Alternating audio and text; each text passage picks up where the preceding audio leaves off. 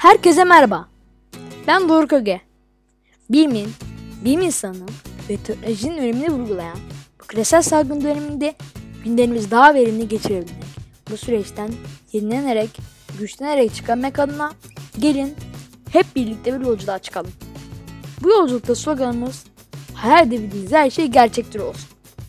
Bilimle, eğitimle, kendimizi geliştirmekle ilgili yepyeni bilgiler edinmek, ülkemizde ve dünyada meydana gelen bilimsel ve teknolojik gelişmeleri birlikte takip etmek ve merak ettiğimiz sorulara cevaplar bulabilmek için bizlere örnek ve ilham kaynağı olan birbirinden değerli konuklarımla karşınızdayım.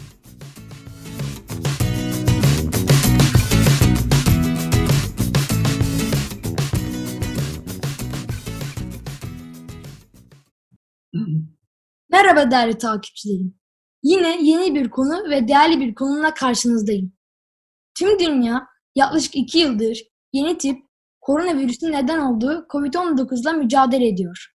Bu dönemde e, belki de gezegenimizde varlığımızı tehdit eden küresel ısınma ve iklim değişikliği sorunları ne yazık ki daha az gündeme gelmekte. Her geçen gün daha da hissettiğimiz küresel iklim değişikliği ile ilgili bugün Profesör Doktor Murat Türkeş ile söyleşi gerçekleştireceğiz. O, fiziki, coğrafya ve jeoloji kökenli bir iklim bilimci ve meteorolog, Ankara Üniversitesi Fiziki, Coğrafya ve Jeoloji kürsüsünden mezun olduktan sonra klimatoloji ve meteoroloji bilimi üzerinde yüksek lisans ve doktora çalışmaları yaptı. 2004-2010 yılları arasında Çanakkale 18 Mart Üniversitesi Coğrafya Bölümü Başkanlığını yürüttü. 2013-2015 yılları arasında Orta Doğu Teknik Üniversitesi İstatistik Bölümü bağlantılı öğretim görevlisi olarak çalıştı. Hala Boğaziçi Üniversitesi Fizik Bölümünde kısmi zamanlı öğretim görevlisi olarak çalışmaktadır. Ayrıca iklim değişikliği üzerinde bilimsel araştırmalar yürüten Boğaziçi Üniversitesi İklim Değişikliği ve Politikaları Uygulama ve Araştırma Merkezi'nde yönetim kurulu üyesidir. İklim, iklim değişikliği, su sorunu, doğal afetler gibi konularda pek çok makalesi ve kitabı bulunmaktadır. Gezegenimiz ve insanlık adına duyarlılığıyla bizlere örnek olan değerli bir bilim insanımız. Merhaba, hoş geldiniz. Nasılsınız? Teşekkür ederim Doruk. İyiyim. Sen nasılsın? Pandemi günlerin nasıl geçiyor? İyi mi? İyi geçiyor. Ben de iyiyim. Tamam.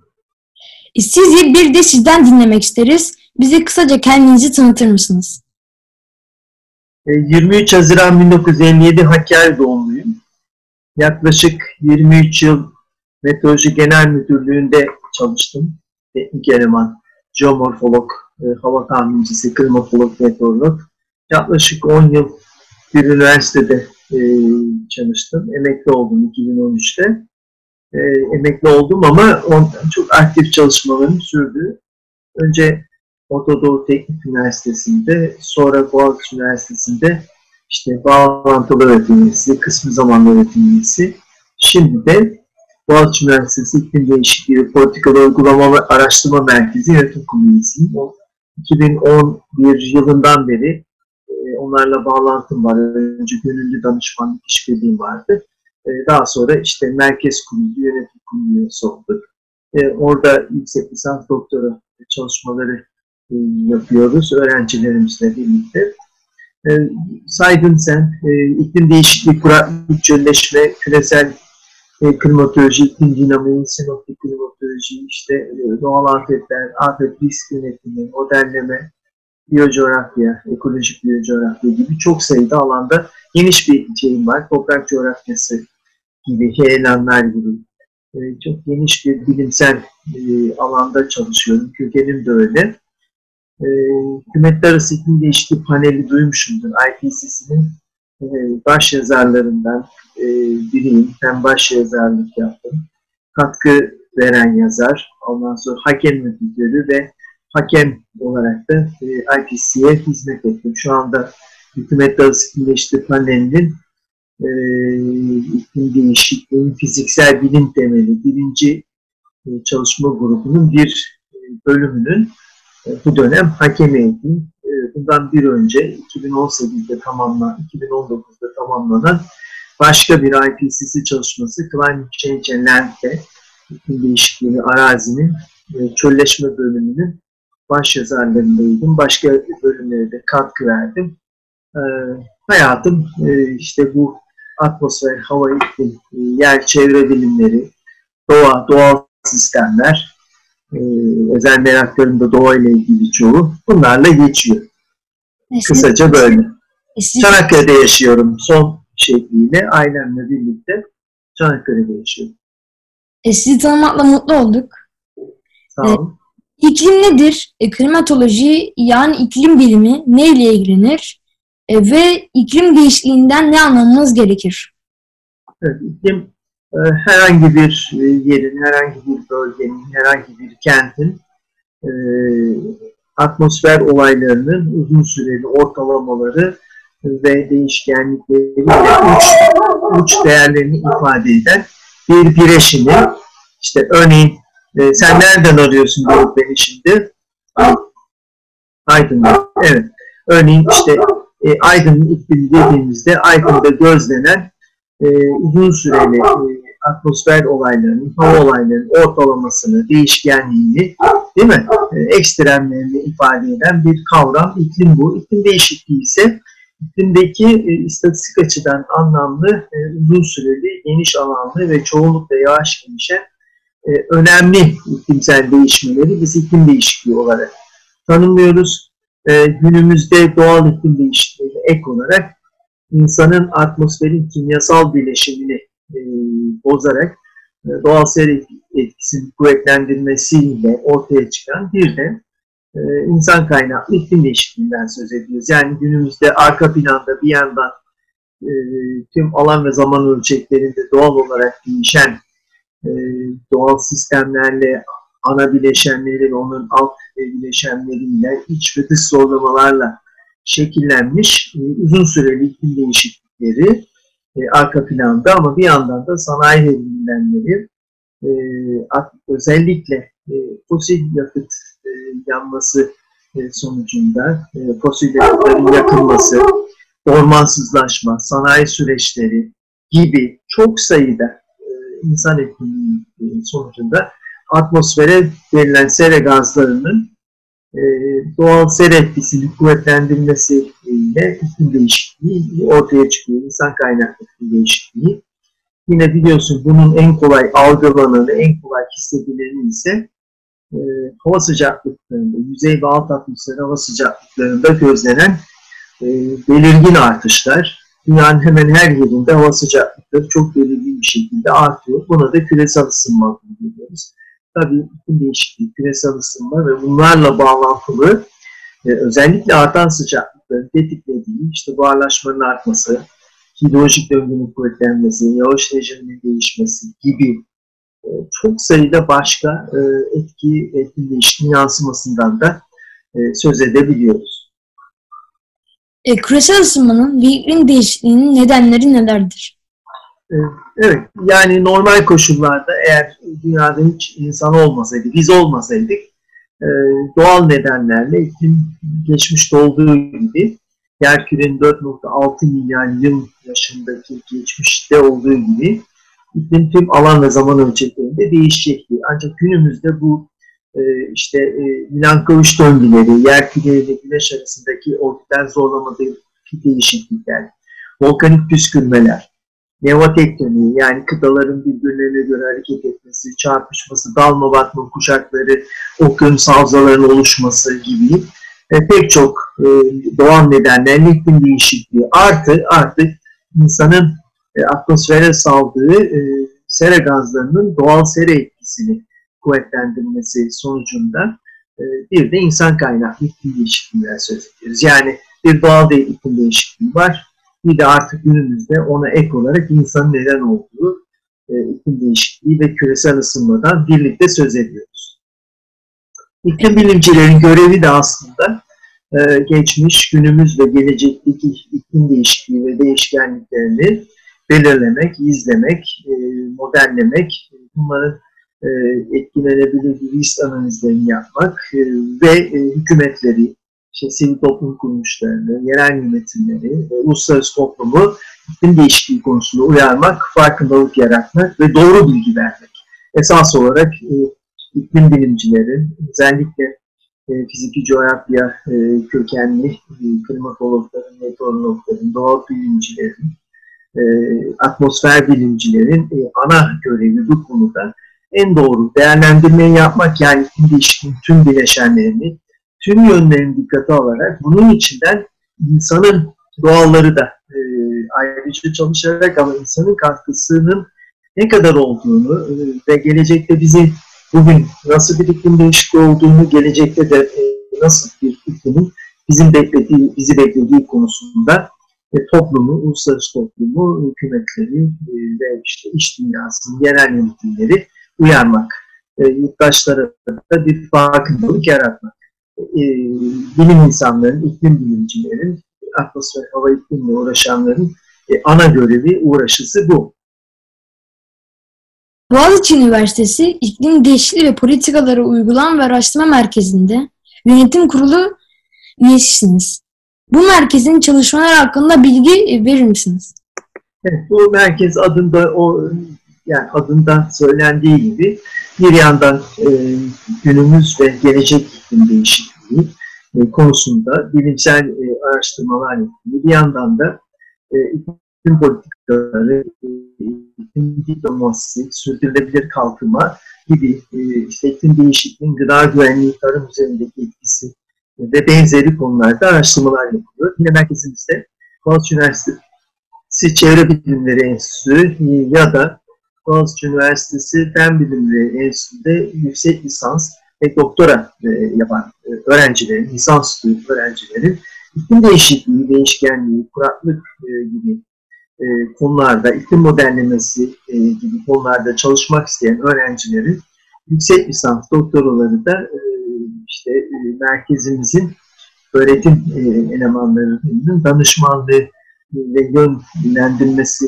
e, altında devam ediyor. Şu anda e, Türkiye'nin en güncel, en kapasiteli e, iklim model e, laboratuvarı, model iklim modelleme laboratuvarı Boğaziçi Üniversitesi'nde sayılabilir. Boğaziçi Üniversitesi İklim Değişikliği ve Merkezi aynı zamanda dünyanın e, belirli coğrafyalarının örneğin Asya, işte Afrika, Akdeniz Havzası ve Orta Doğu gibi çok geniş coğrafyaların e, uluslararası e, ikili e, anlaşmalar kapsamında e, iklim değişikliği model kestiriminin yapılmasından da sorumlu bir e, araştırma ve uygulama merkezi.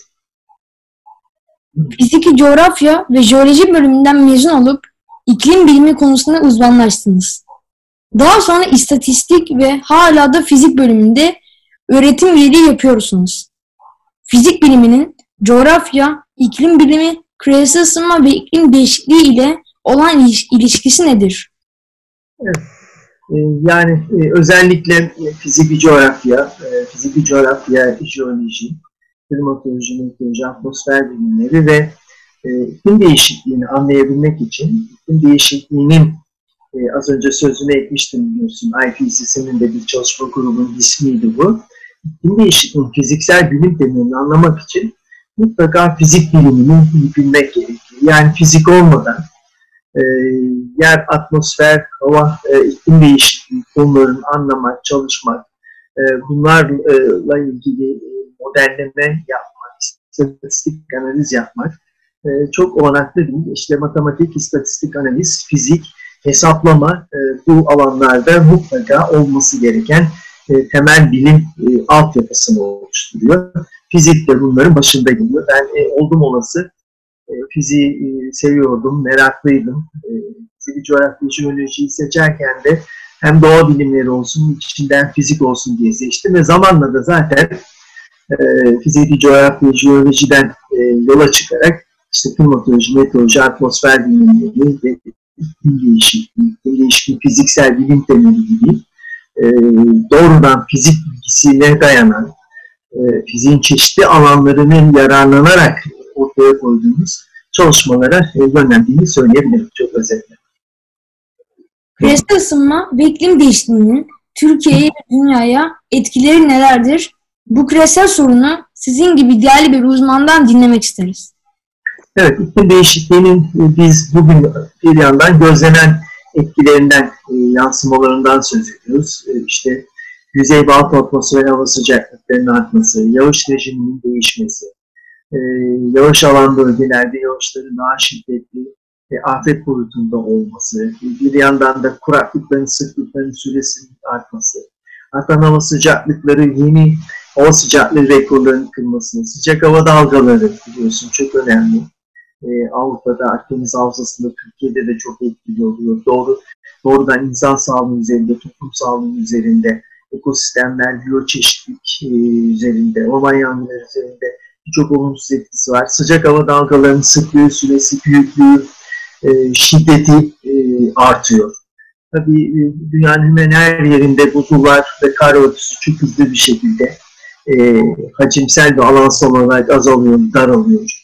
E, toprak nemi e, azalıyor. Yağışlar birçok bölgede azalıyor, yağış rejimi değişiyor. E, tabii buna bağlı olarak da kuraklıklar, kuraklıkların sıklıkları artabiliyor. E, daha önce örneğin hortum görünmeyen şiddetli hava olaylarının çeşitli boyutları artık günümüzde örneğin Türkiye bölgesinde görülebiliyor.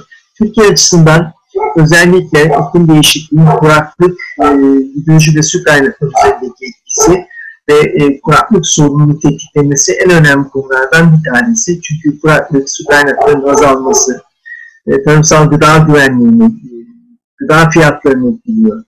Artık biliyorsunuz nüfusun büyük bir çoğunluğu büyük kentlerde yaşıyor. E, iki yıla uzanan bütün kuraklıklar Türkiye'de e, sosyoekonomik kuraklığa dönüşüyor ve su sıkıntısı ciddi boyutlara ulaşıyor.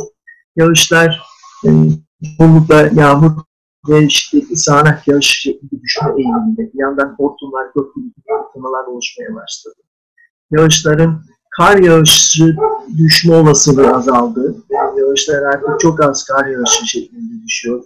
E, yer e, yüzeyi ısındığı için, alt atmosfer ısındığı için kar şeklinde düşse bile yerde kalma süresi çok azalıyor. Bütün bunlar e, orman yangınları, işte ekosistemdeki canlıların su gereksinimlerinin azalması, biyoçeşitliğin bundan zarar görmesi aklıma gelenler ama iklim değişikliği, kuraklık, yanlış arazi kullanımı, ormansızlaşma, ormanların yok edilmesi, su havzalarının azalması da iklim değişikliğine birleştiğimizde bir başka sorun Türkiye bölgesi için çölleşme. Çünkü çöl bugünkü iklim koşullarında bugünkü arazi kullanımı, su e, ve iklim koşulları altında bile Türkiye arazisinin yaklaşık %60'ı çeşitli e, şiddet derecelerinde çölleşmeye eğilimli arazilerden oluşuyor.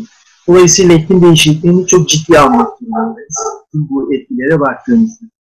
Gerçekten üzücü. Evet. Bu konuda e, alabileceğimiz önlemler nelerdir?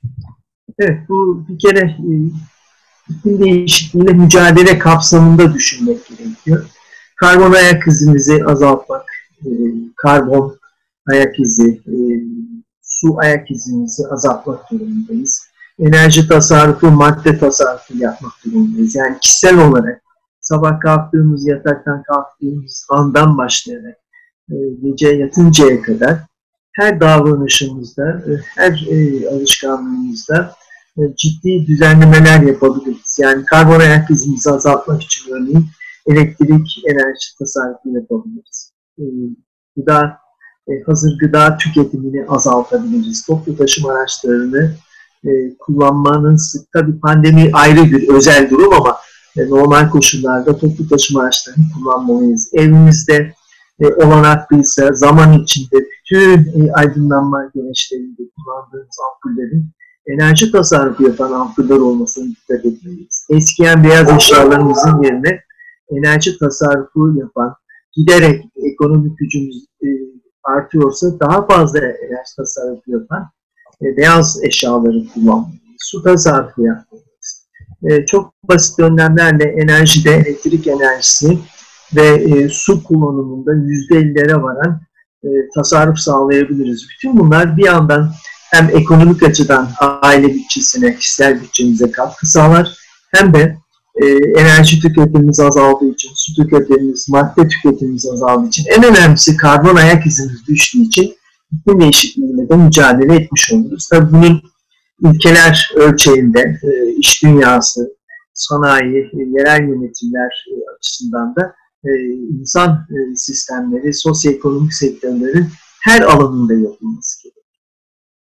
Tabii e, bu açıdan hemen söylenmesi gereken fosil yakıt kullanımımızı, fosil yakıtlara verdiğimiz önceliği çok hızlı azaltıp yeni ve yenilenebilir enerjilerin birinci enerji içindeki payını çok hızlı arttırmak zorundayız. Yoksa fosil yakıt kullandığımızda bir yandan atmosfere sera gazı vereceğiz, iklim değişikliğini kuvvetlendireceğiz. Bir yandan da e, hava kirleticileri atmosfer, hava, suda ciddi kirlilikler yaratacak, ekosisteme zarar vereceğiz, canlı ortam bundan zarar görecek, biyoçeşitlik zarar görecek, toprak, su kirlenecek, tarımsal üretim düşecek gibi birçok başka olumsuz yansımaları da bu arada dikkate almamız gerekiyordu.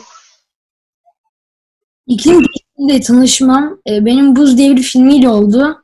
E, kahramanımızın buzul çağında ve küresel ısınma çağında yaşadıkları maceraları anlatıyordu.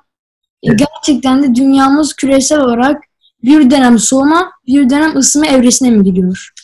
Evet, yani geçmişe baktığımızda çeşitli zaman ölçeklerinde dünyanın çok ısındığı, çok soğuduğu, yani buzul arası e, çok sıcak dönemler ya da buzul çağları hatta uzun onlarca milyon yıllık soğuk dönemler olduğunu görüyoruz. Ama e, bugünkü bakış açımızdan e, ve bugünkü bilimsel olanaklarla e, en iyi anladığımız e, buzul ve buzul arası çağlar e, Kuaterner döneminde yani e, Tersiyerin son e, jeolojik e, devrinin e, Pliostesen dönemindeki buzul ve buzul arası çağlar. Bugünkü bildiğimize göre dört ana buzul buzul arası çağı var. Bunların arasında da daha küçük sıcak ve soğuk dönemler var. Özellikle günümüzden geriye doğru gittiğimizde e, son 600 bin dönem içinde e, az önce kısaca söz etmiştim. Milankovic döngüleriyle bağlantılı buzul buzul arası çağların olduğunu biliyoruz. Çünkü Milankovic döngüleri 100 bin yıllık, 40 bin yıllık, 20-30 bin yıllık iklimsel döngüler oluşturuyor ve bunların içerisinde sıcak olanlar yani yer kürenin daha fazla ısınmasını sağlayan dönemlerde buzul arası çağlar ortaya çıkıyor, buzullar eriyor. E, tersi olduğunda ise buzul çağları oluşuyor. Kutuplardan başlayarak buzullar geniş alanları kaplıyor. Yüksek dağlık alanlarda da e, zaman içinde artan e, kar e, yağışları e, dağ buzulları, vadi buzullarını işte bugünkülere göre e, 1500 metre çok daha aşağılara kadar inmesini geçmişte sağlanmış ama ne yazık ki bugün buzulların hepsi hem takke buzulları hem e, kutuplardaki e, kutup kalkanları hem de e, vadi buzulları çok hızlı bir şekilde erimekte ve bir kısım buzul ne yazık ki çoktan e, biyolojik çeşitliliğin yok olması gibi ortadan kalkmış durumda. Günümüzde yaşanan COVID-19 salgının başlaması ve yayılmasında ya da başka tür salgınların oluşmasında iklim değişikliğinin etkisi olabilir mi? Bu konuda ne düşünüyorsunuz? Yani iklim değişikliği doğrudan e, etkili olmayabilir ama e, insan kaynaklı iklim değişikliği adı üstünde insanın e, atmosfere e, fosil yakıtları e, daha fazla vermesi, e, arazi kullanımı değişiklikleri yoluyla bitki örtüsünü azaltması, değiştirmesi, ormansızlaştırma, e, doğal yaşam alanlarının yani habitatları parçalaması, ekosistemleri bozması ve insanın yer kürenin e, hemen her yerinde en marjinal alanlarda bulunması iklim değişikliği, kuraklık ve çölleşmeyle birlikte e, insanın ve insanla diğer canlıların e, birçok yeni ortamda karşılaşmasını sağlamış durumda. İşte bu arada özellikle biliyorsunuz e, bazı hastalık e, taşıyıcılar ve insanlar, örneğin kemirgenler, fareler, yarasalar gibi e, daha önce hiç karşılaşmadıkları hayvanlarla insanlar bir araya gelebiliyor ve e, bu, bunların bir kısmı da örneğin ne yazık ki işte e, COVID-19'da olduğu gibi ya da SARS'ta olduğu gibi ya da Afrika'da bir birçok e, salgında olduğu gibi bazı yeni hastalıkların ya da bunların türevlerinin insana geçmesine neden oluyor. Yani eğer insan iklimi değiştirmeyi sürdürürse, ekosistemleri bozarsa, biyoçeşitliği bozar, habitatları parçalar ise ve bütün doğal ortamlarda sınır tanımaksızın yaşamayı sürdürürse e, daha önce uzak olduğu diğer canlılarla artık çok iç içe yaşamak durumunda. E tabi iklim değişikliği aynı zamanda e, hastalık ve zararların da yeni alanlara taşınmasını sağlıyor. Bütün bunları düşündüğümüzde doğrudan olmasa bile iklim değişikliği diğer etmenlerin yanı sıra bir tetikleyici faktör ya da hızlandırıcı faktör olarak karşımıza çıkıyor ve e, COVID-19 ve benzeri salgınların e, yaygınlaşmasına katkı vermiş olabilir diye e, söyleyebilirim. Uzay çalışmaları tüm dünyada çok hızlı ilerliyor. NASA'nın Mars'a indirdiği Azim adlı araçtan sonra geçen hafta Çin Uzay Ajansı da Mars'a inceleme yapmak için bir araç indirdi. E, dünya yaşanamaz hale geldikten sonra insanlar koloniler halinde Mars'a yerleşecek tarzında teoriler var. Şu an Mars'ın iklimi bir canlının yaşaması için uygun mu? Uydurma zaman Ay'da, Mars'ta ya da herhangi bir gezegende yapay yollarla canlıların yaşayabileceği bir iklim oluşturulabilir mi? Yani sorunun en sonundan başlayayım. E, bugünkü e, bizim içinde yaşadığımız yer kürenin biyosferine benzer. İşte biyosfer biliyorsun atmosfer, hidrosfer, hidrosferin ara kesitinde içinde canlıların bulunduğu yaşam küresi. Bugünkü bilgilerimize göre içinde insanın da yaşayabileceği bu buna benzer yer küredekinin dünyamızdakine benzer biyosferi olan bir e, gezegen yok bugünkü bilgilerimize göre. E, ancak yine sonun son bölümünde söylediğim gibi e, kapalı ortamlarda yani ister Ay'da olsun ister Mars'ta olsun çünkü insanın insanın ve diğer canlıların yaşayabileceği bir yaşam ortamı, bir atmosfer ve uygun iklim koşulları yok bunlarda. Ama kapalı ortamlarda tıpkı filmlerde olduğu gibi kapalı ortamlarda, e, özel tasarlanmış yaşam alanlarında, yer üstünde ya da yer altında e, insanların bir bölümü gelecekte oralarda yaşayabilir. Mars'la ilgili biliyorsun çok araştırma var ama Mars e, dünya gezegeni, yersel gezegenlerden bir tanesi. Terrestrial gezegen olarak geçiyor belki biliyorsun. bir atmosferi var ama ağırlıklı karbondioksitten oluşuyor daha sığ, e, diğer e, gazlar çok az, ağırlıklı karbondioksitten oluşuyor. E, yüzey hava sıcaklığı çok düşük. Yapılan ölçümler, örneğin bir volkanik bir volkan konusunda uzun zamandır yapılan gözlemler var. Bu gözlemlere göre örneğin hava sıcaklığı santigrat cinsinden yanlış hatırlamıyorsam eksi 17 ile eksi 107 santigrat derece arasında da e, değişiyor. Ortalama koşullarda da eksi 50-60 santigrat derecelik bir sıcaklık söz konusu. E, çok e, ama bize benzer kutuplarda bilim alanları var. Mevsimsellik var. Ama atmosfer zayıf olduğu için çok hızlı soğuma gerçekleşiyor. Dolayısıyla Mars insanın açık söylemek gerekirse insanın doğrudan açık ortamda yaşayabileceği bir iklime e, ve onu denetleyen bir atmosfere sahip değil ama benzerlikler var. E, bu söylenebilir. Sayenizde e, tüm dünyayı yakından ilgilendiren bu sorunlarla ilgili e, doğru bilgiler edinmiş olduk. E, bilgilerinizle bizimle paylaştığınız için kendim ve takipçilerim adına çok teşekkür ederim.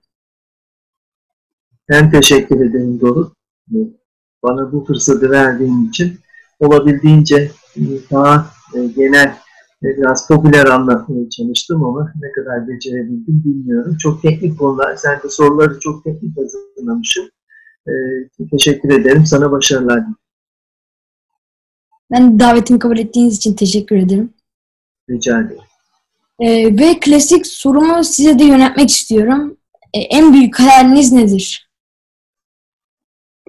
Evet, en büyük hayalim aslında şöyle, e, dünyanın başka ülkelerinde var, aynı kutup araştırmalarında olduğu gibi, e, Türkiye'de bir e, orman ekosisteminde ya da bir e, kurak alanda e, geniş bir arazide e, atmosfer, hava, iklim gözlemi yapabileceğim bir otomatik hava gözlem istasyonunda bulunduğu ama aynı zamanda tarım da yapabileceğim bir e, ortamda sevdiklerim, ailemle yaşamayı isterdim. Ee, umarım tüm hayalleriniz gerçek olur. Ee, ben de bilimin daha da e, değerli olduğu, e, savaşın olmadığı, e, herkesin eşit koşullarda yaşadığı, eşitsizliklerin son bulduğu, küresel sorunlarımızın çözülebildiği, sağlık ve huzurla, mutlulukla dolu bir dünya hayal ediyorum. Umarım hep birlikte el ele verir, sorunlarımızı yerine getirir ve dünyamızın kötü gidişine bir son veririz. Sağlıkla ve sevgiyle kalın. Unutmayın, hayal edebildiğiniz her şey gerçektir.